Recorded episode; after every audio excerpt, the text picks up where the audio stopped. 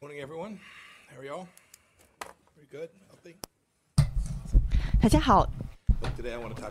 今天我要谈论的是好几个多边性问题的事情，在国务院正在推动的项目，我们正在与我们的盟友以及全世界各地的朋友一起合作，这是前所未有的项目，这是我们的政府的一个巨大的成就，而且说实话，有更多的紧张程度了。首先，我去见到了我的同僚，包括。在印度地区还有印度尼西亚地区。我们谈论了很多个多边性问题的事情同时也是要与这些国家找到最好的方式看看如何能够保护一个非常自由的印太地区。我特别的期待与我们的国防部部长以及我们两个的部长一起去做到这件事情。那之前我们的会议是因为病毒而推延了，而现在非常高兴，几天之后就要在这里进行惊人的会面了。我们也知道，我们的会议中还谈论了自由的世界如何一起合作，去对抗来自中国共产党的威胁。那好消息是呢，今天周五，这个周五欧盟就开启了一个中国针对中国的美国和欧盟的对话。我觉得我们要与我们的欧盟的朋友继续的谈论关于这个重要的问题。同时呢我们也对环境保持忧虑。就在这一周中国共产党出台了一个所谓的事实列表这是个所谓的事实列表它是要自己的去掩盖自己环境上的事情。那我给你们几个真实的数据点吧。中国是全世界最大的温室气体的发放国这是第一个的它是最大的。同时呢在塑料的污染上中国也是占了百分之三十的，比其他国家都要多。中国还是全世界最大的非法野生动物的，还有木材的采用者，这也是全世界最大的。同时，它也在一直在非法的捕鱼或者是过度的捕鱼。那特别是在非洲、亚洲，还有在南美，我们正在对抗中共的大外宣，在美国的大外宣。今天我要宣布，国务院要认定六个中国的媒体成，把他们任命为外国的使团。他们要不就是受到中共的，要不就是受到外国政府的巨大影响，或者是直接被他拥有的。那么，在美国所被发布的信息，我们一定要保护、保证它是公正的。同时，美国人民要有这个能力，去能够认清到底是自由报纸所报出来的报道，还是说中国共产党它的喉舌。他们并不是可以混为一谈的。同时，川普总统最近也发布了一个新的计划，是针对重要的技术的是给美国画画下的计划，特别是在常规性武器、人工智能、半导体，还有在太空技术上的研发。在每一个这个领域之中，我们都必须要保证我们的竞争力。另外还有中共、俄罗斯，他是想要在这些个领域上打败美国。另外几个关于亚洲的消息，上一周呢，美国与日本进行了第一个两边的关于这方面的会谈。那么我们将会共同分享分担在国防安全上的责任。我们也在接下来几周将会继续这个对话。还有在上一周，美国的贸易代表 Bob l i g h t h e i s 还有我，还有 Joseph Sullivan 大使，我们签署了一个协议，是要开放大门，我们在贸易上的谈判。那相反。你看到这个月的稍早，中国的大使他竟然是在飞机对抗这个台北的使馆。那他们当时呢是在外国进行了一场争斗。那还有一个贸易使代表呢，他是受到了头部的损伤，但是我们是希望他能够尽快的康复。这是一个非常不幸的第一次，我们竟然听到中国的使。使员、使馆成员非常不正当的举行行动，做出行动。那会告诉你，这对我们美国、对我们我们的盟友来说都不是一个好的贸易协议。只有百分之四十五的俄罗斯的武器受到了制裁。那同时呢，这个协议还限制了百分之九十二的美国的武装武器，也是在这个新兴协议之中所受到针对的。那中国，那当然了，它是什么都没有限制，只有百分之零，他们的武器是什么都没有受到这个新兴计划的限制的。那我们要延长这个协议，这是一个非常大的成就。那包括俄罗斯呢，也对此进行了配合，我们对此十分的欣喜。我们要保证美国以及俄罗斯两者能够共同的去谈判，要继续的在这方这上面举行进步，并且在这个协议上继续的最终化。那么关于中东，上一周的时候，美国的政府付出了巨大的努力，将两个美国。在也门受到劫持的公民带回家，让他们与家人团聚。那我非常高兴的告诉你们，他们状况十分良好。同时呢，对那些个有第三个美国人，他是在被关押的时候死掉了，我对他们的家人表示深切的哀悼。那同时，我们也非常感激欧盟还有沙特阿拉伯给到我们的外交上的援助，让我们帮助把这些个美国人接回家园。你也看到了，我们与我们的。海湾国家进行着非常大的合作。昨天呢，我是开始了第一次的美国以及阿联酋之间的策略性对话。我们也非常期待我们的同盟与我们能够在二零二零年的独独拜杜拜的这个会议是一个成功。同时，我们的使馆呢，刚才才开始了一个去到以色列的旅程，也是在亚伯拉罕协议中所进行的一个旅程。它也会也是第一个以色列。直接飞到巴林的航班，那我希望这样子的航班呢，能够变得更加的常规化。那关于伊朗这一周的时候，我们在兑现了我们六月份的承诺，我们就说过了，我们一定要继续对伊朗实行制裁。所以是有六个实体，还有两个个体，两个个人已经被认定了是制裁的对象。所以说，我们要非常重视这个问题。在伊拉克，在上个周末。有这个民主党的一个总部被焚烧了。我们以及国际的社会是支持 Prime Minister Harmi Harmi 这个总理的。我们也要让伊朗为他的行为而负出责任。我们要保证这个地区的稳定以及主权。伊拉克的人民将不会袖手旁观。关于利比亚，我要祝贺利比利比亚他们。进行停火的这个决定，同时呢，在这一周，在日内瓦也会有联合国的对话。我们要继续的呼吁，让其他的国家不要参与利比亚的事务，让利比亚自己决定他们国家的事情。同时，在周五，在利比利。黎巴嫩有三十三十七年之前的有几个美国人是被谋杀了的。当时呢是对美国以及法国的和平维护者进行的恐怖袭击。我们将永远铭记这些个英雄，他们在那一天。多少这么多年的那一天做出了牺牲，我们也会非常坚持不懈的让那些个杀手得到公正的惩罚。那明天呢，我会与我的同僚在我的一个小团队中进行会议，要继续的巩固美国在叙利亚中保证的和平。那么这是在我们的协议之下所进行的。我同时也要庆祝欧盟在上面取得的成就。我们也在继续的分享欧盟他的决心，去让这个政权还有他这个政权针对叙利亚人民的压迫，让他们负起责任。那关于美国的事情，我们继续的在关于更靠近美国的事情，我们在继续的支持他们那里的人民，也祝贺这个总统的胜利。我们也继续的。希望能够与他这个胜选的政府进行合作。那关于苏丹，他们这个过渡型的政府在十月十五号签署了一份协议，能够对他们医保计划进行一个巨大的进展，这对他们国家来说是个非常好的事情，这是个非常好的信号。我们两国的关系也在更加融洽。那川普总统在这一周宣布，我们将会做到这一点，我们也会期待这一点的发生。那还有三个非常简短的事情。首先，美国非常高兴地宣布，Chris l e d o 要做 OECD 的委员长。我知道，我我认识 Chris 很长一段时间了，他也会与我们一起合作，去为自由贸易做出更好的标准。他将会做得十分的出色。第二，国务院将会展开有史来的第一次美国所主持的打对抗反犹太主义的一个会议，特别是在现代这个时事上。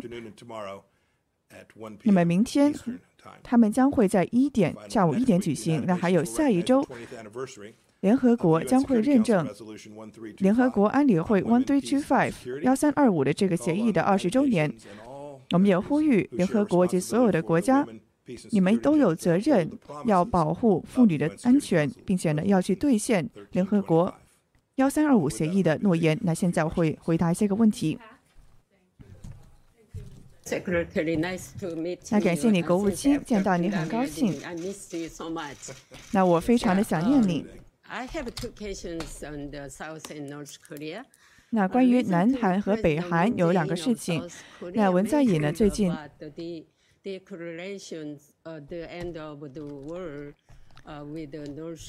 是谈到了与北韩的停战关系。那是否可能？有否有否可能？这个北韩会抛弃他们的核武器计划呢？那美国又会对此做出什么改变呢？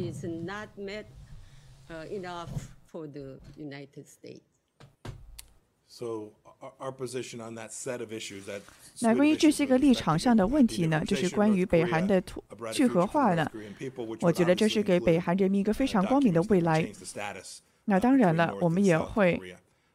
北韩和南韩中间，我们对他们的看法是没有改变的。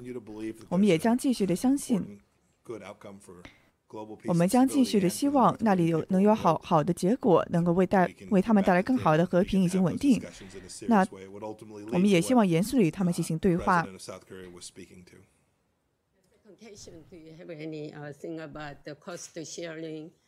with the South Korea, if not it made enough in for the United States, do you do you still living in the U.S. troops in South Korea?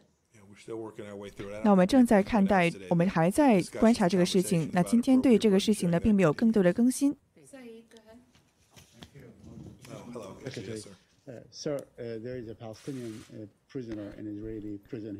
那以色列呢有个巴勒斯坦的监在押人士，那他已经在进行了很多次的绝食抗议了，他就要快要死掉了。那我想问你的是呢，他是否有任？你是否对这个具体的案例有什么要说的吗？如果你要有有要说的话。我想问一下，在那里的政权，他对在押人员的对待，你有什么评论吗？他说呢，我不想去谈论这个具体的案件。那我只能说呢，我们与这样子的问题已经有过很多的讨论了，这并不是新鲜事了。我们对此是一直表示着忧虑的。我们也在非常的明确，以色列的人呢，他们是有责任去保护他们自己，同时呢，为了他们自己的安全做出正确的决定。我们将会继续的捍卫这一点。那国务卿早上好，有好几个前情报官员以及美国的使馆的人员呢，他们都对最近亨特·拜登还有他的电邮门。发表评论说这是俄罗斯的虚假言论，但是 DNI 他们政府官员是正式的出来澄清说这并不是俄罗斯的一个计划。那你国务院对此是认可吗？那这个你要去问情报部门了。那我看到了，那我觉得 DNI 他说的是完全对的。那另外一个政府的关于。关于政治上的问题是关于希拉里的电邮门事件。那这些个希拉里的一这些个希拉里的电邮什么时候才会被公布出来呢？是否是在会在选举之前呢？还是呢？我们正在做这个工作做了很久了，我们也会在合适的时机把它们给公布出来。我已经被问了这个问题整整十七次了，我只能每次都给你同样的答案。那你要再问一遍，问十八遍的话，我也可以再回回答一遍。那我有两个问题。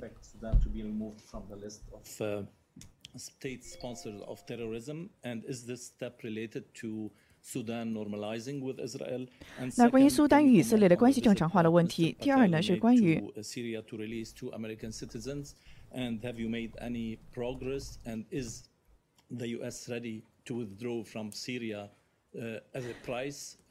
那关于美国与叙利亚，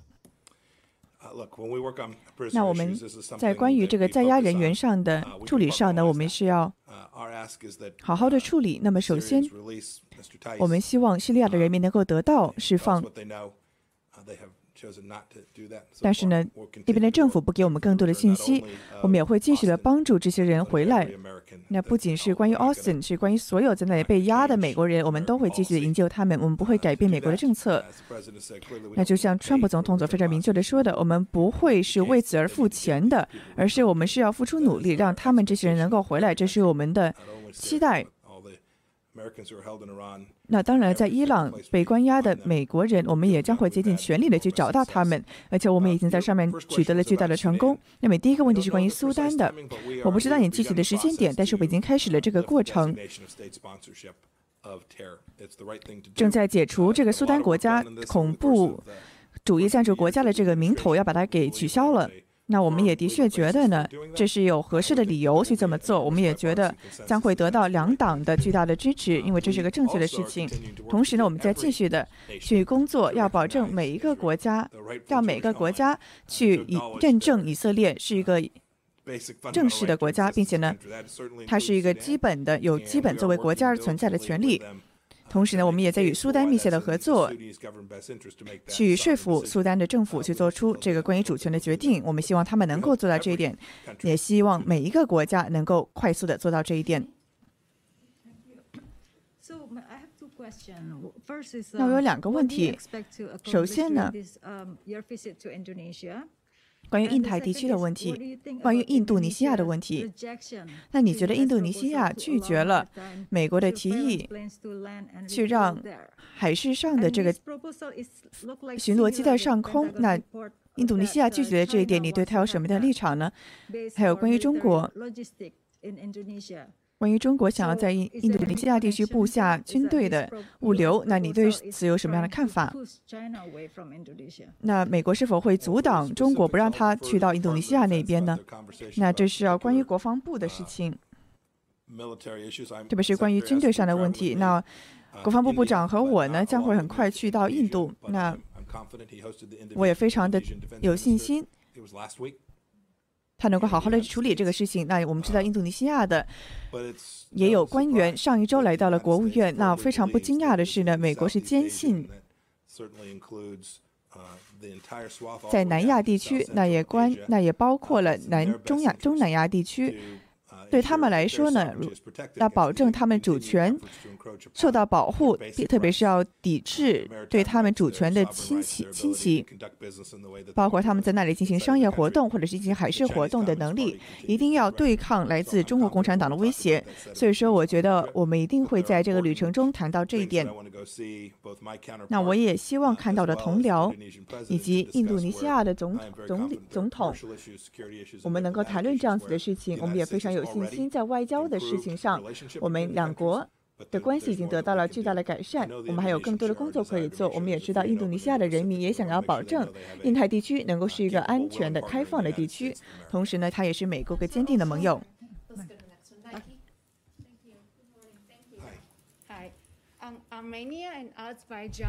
那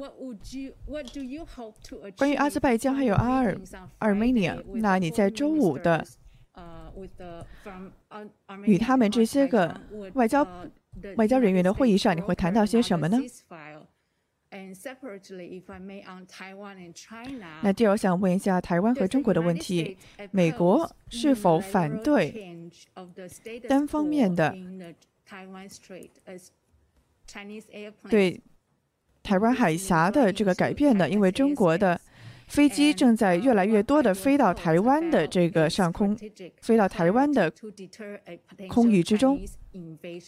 那是否是他们要做好准备去抵抗来自中国一个可能的进攻呢？那我们的预计是中国共产党他将会兑现他们自己做出的承诺。那我们是希望他这么做的，还是回到中共问题上？他老是在做承诺，向世界做出承诺，但是在每个地方他都打破了他们的承诺。比如说对香港的人民，还有对奥巴马总统所做出的承诺。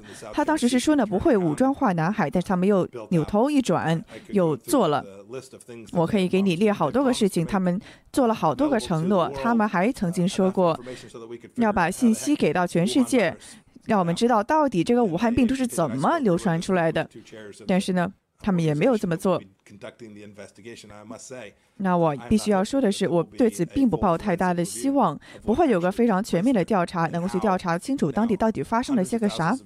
我们现在已经有数十万的人死亡了，那么全世界有数兆美元的财富被摧毁，这都是因为中国共产党他们隐瞒了、隐藏了他们所作所为。那当时他把武汉给关了，为什么还是允许航班从中国飞到外国呢？他为什么允许这一点的发生呢？这是一个全世界非常要知道的一个非常重要的问题，因为中中国共产党一直在打破着他们对全世界所做出的最基本的诺言，比如说他们世卫组织所做的诺言，有一系列的规则。本来是他们要遵守的，他们继续在打破这一点，直到今日，他们还是在打破他们的诺言。所以说，关于台湾，我们的政策并没有改变。我们也希望中共可以选择去遵守他自己的承诺。那你第一个问题呢，是关于关于我周五的这个行程。那我你现在问我们会协调出来另外一个停火吗？那这是一个非常复杂的情况。那在我们看来呢，我们几乎看来呢，几乎每一个。欧洲的国家来说，他们正确的选择都是要进行停火，并且降低冲突。每一个国家都应该不要参与其中，不要在火上浇油了，也不要给出任何的武器支援。那这是一个外交上的决策以及决定，能够受到所有人的支持，也可能达成目目的的。这是我在周五要谈到的，我也非常急迫的想要听到他们的意见。而且呢，我们也要看看我们如何。为美国的利益寻求最好的决定，也是为了所有国家的最好的决定。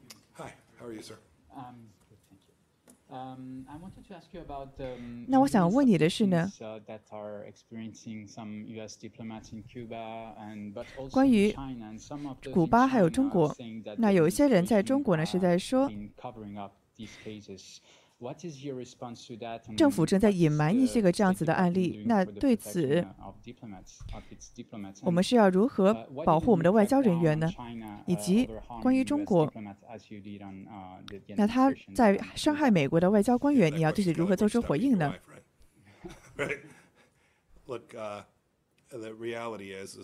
那我们的现实是呢，有很多你刚才列举的事实都是错误的。我并没有对这个问题上有更多的解释。那对我个人来说，好好好久以来都没有谈到这样子的问题了。我们每一天，每一天都在努力保护我们的外交官员，无论他们身在何处，都能够安全健康并且受到保护。当他们有需要的时候，我们会满足他们医疗上的需求，同时也为他们减除风险。在每一个例子中都是如此的。你刚才提到的每个事情都是如此的，在全世界的任何地方，这并不是一个政治上的议题。你说，因为我们政治上的原因，而是不保护我们的外交官员们，这是完全的错误的，这是绝对毫无质疑的错误的。那我之所以要强调这一点，是因为它非常的重要。我们不希望任何的国家觉得说他们可以为所欲为。我也希望不要任何为我们而工作的人觉得我们不会竭尽全力的去减少他们的风险。我们将会在无论何时何地都会保护他们的人身安全，也不会任因为任何的政治动机而去牺牲他们的安全。不仅是对我们国务院的官员，而是在全世界我们的使馆之中，我们都会这么做的。几乎在我们每一个的政治体系之中，我们都会保护好他们。那非常重要的是呢，我们的每一个国家以及我们每个团队都要了解这一点。同时，我们也做了很多的工作，去看一下这些是怎么发生的。我们也在继续的去找到这个事情的起因。同时呢，我们要保要保护这些个人的安全以及医疗安全。大家好，欢迎回来，我是 Iris 唐明。那么今天早上的国务卿蓬佩奥是在国务院召开了他的例行新闻记者会，那么也是回应了关于很多世界上各地所在发生的事情。那么当然了，我们首先是重点来看到他说的关于有关中国和中共的议题。那么今天一开场呢，他就宣布说呢，已经已经要进行下一个行程，就是呢要和国防部部长艾斯伯将访问印度。那么这次印度之行的主要目的呢，就是与其他世界的盟友，特别是印太地区的盟友巩固关系，去对共同的对抗来自中国共产党的威胁。我们知道，在这个中印的冲突紧张之际，美国的国务卿蓬佩奥还有艾斯伯国防部部长呢，将会前往印度进行呢美印二加二的会议。那么是要巩固美印的同盟，去共同的对抗中共。那么在周二的时候，艾斯伯他就已经宣布说，他和蓬佩奥下周去印度的时候，就是要加强两国的联盟，去应对来自中共威胁。他说呢，这是美国和印度第三次举行这样子的会议，十分的至关紧要。我们也知道，美印的二加二会议呢是始于二零一八年，第一次的会议呢是在二零一八年在印度的新德里举行，第二次会议呢是在二零一九年在华盛顿举行。那么除此之外呢？艾斯伯还提到说，在这个世纪，印度将会成为我们在印太地区最重要的合作伙伴。而这次的访问呢，也是美国更加广泛的外交政策的其中一部分。那么也是为了要加强旧的联盟，也发展新的联盟。那么同时，也是刚刚国务卿蓬佩奥所加强提到的，是要共同抵抗来自中共还有俄罗斯企图建立的全球势力。那么，除了这次中印之行的预告之外呢，蓬佩奥还提到了关于中国的环境污染问题上的问题。开始具体点名中共，说呢，他是中共是全世界造成环境污染，特别是温室气体排放最大的一个国家。我们知道呢，就在上个月的九月二十五号，美国的国务院是发布了新的报告，是细数了中共当局破坏环境的整整十一条恶行。那么报告中是提到呢，首先，中国大陆是世界上最大的温室气体排放国，也是世界上最大的海洋垃圾的来源。刚才蓬佩奥国务卿也是提到这一点，说呢，在塑料上，特别是在海洋垃圾上，中国的污染是首当其冲，是非常严重。除此之外呢，国务院的报告还提到说，世界上最大的非法不通报还有不管制捕鱼的最恶劣的肇事者，也正是中国。那么，中国也是世界上最大的走私野生动植物还有木材产品的消费国。而这些中共的行为，给全世界的人民造成恶劣环境影响的同时，对这种自然灾自然资源的不。不可持续的开采，还有一带一路这种无视污染的出口行为，都在继续的威胁着全世界的经济还有健康问题。那么，的确看到蓬佩奥今天提到了这个环境问题。此外呢，他还提到了中共在外交舞台上所做出的种种行径，特别是在结尾的最后呢，他是着重强调说，中共呢是只有一把嘴巴，在那不停的给全世界许下承诺，但是呢，他说几乎在每一个地方、每一个案件之中，中共都是自己违反了他们的诺言，打破了承诺。比如说香港，他说呢，香港的人民本来是被允诺有五十年不变的主权，但是呢，到现在国安法的实施是非常的明显。中共呢是自己打了自己的嘴巴，是迫不及待的违反了他们的承诺。蓬佩奥还提到了其他的问题，比如说呢，在这次疫情之中，他说正是因为中国共产党、中共当局对这个疫情爆发的隐瞒，才导致了现在全世界几十万人死亡、数兆美元的经济损失，这些个损失都是不可挽回的。他还着重的提到呢，说一开始中国呢就已经知道了武汉的病情，封锁了武汉，但是却仍然的允许航班从中国飞往世界各地。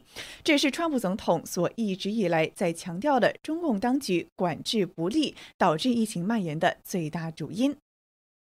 除此之外，蓬佩奥今天也提到了很多关于世界上的其他议题，其中呢包括印度也好，包括伊朗，也包括俄罗斯，还有北韩、南韩等等等等。那么在此呢，为大家为大家简略的带过一下。那么首先，他是提到了关于伊朗的制裁问题。我们知道，美国对伊朗呢一直以来是态度强硬。他也在说呢，美国正在兑现他在六月当时许下的承诺，就是要继续的延长对伊朗政权的各种制裁。那包括呢，不让他对有武器的贩卖的权利，不让他与其他国家进行武器的贩卖以及收购等等，这是美国要保证中东地区稳定的一大要素。他还提到呢，说现在以色列与其他的国家都在各自的进行关系的正常化，那么其中美国的功劳也是无比重要。他还提到呢，有很多其他的国家都想要加入其中，这是川普总统所最为称道的中东关系上所取得的成就之一。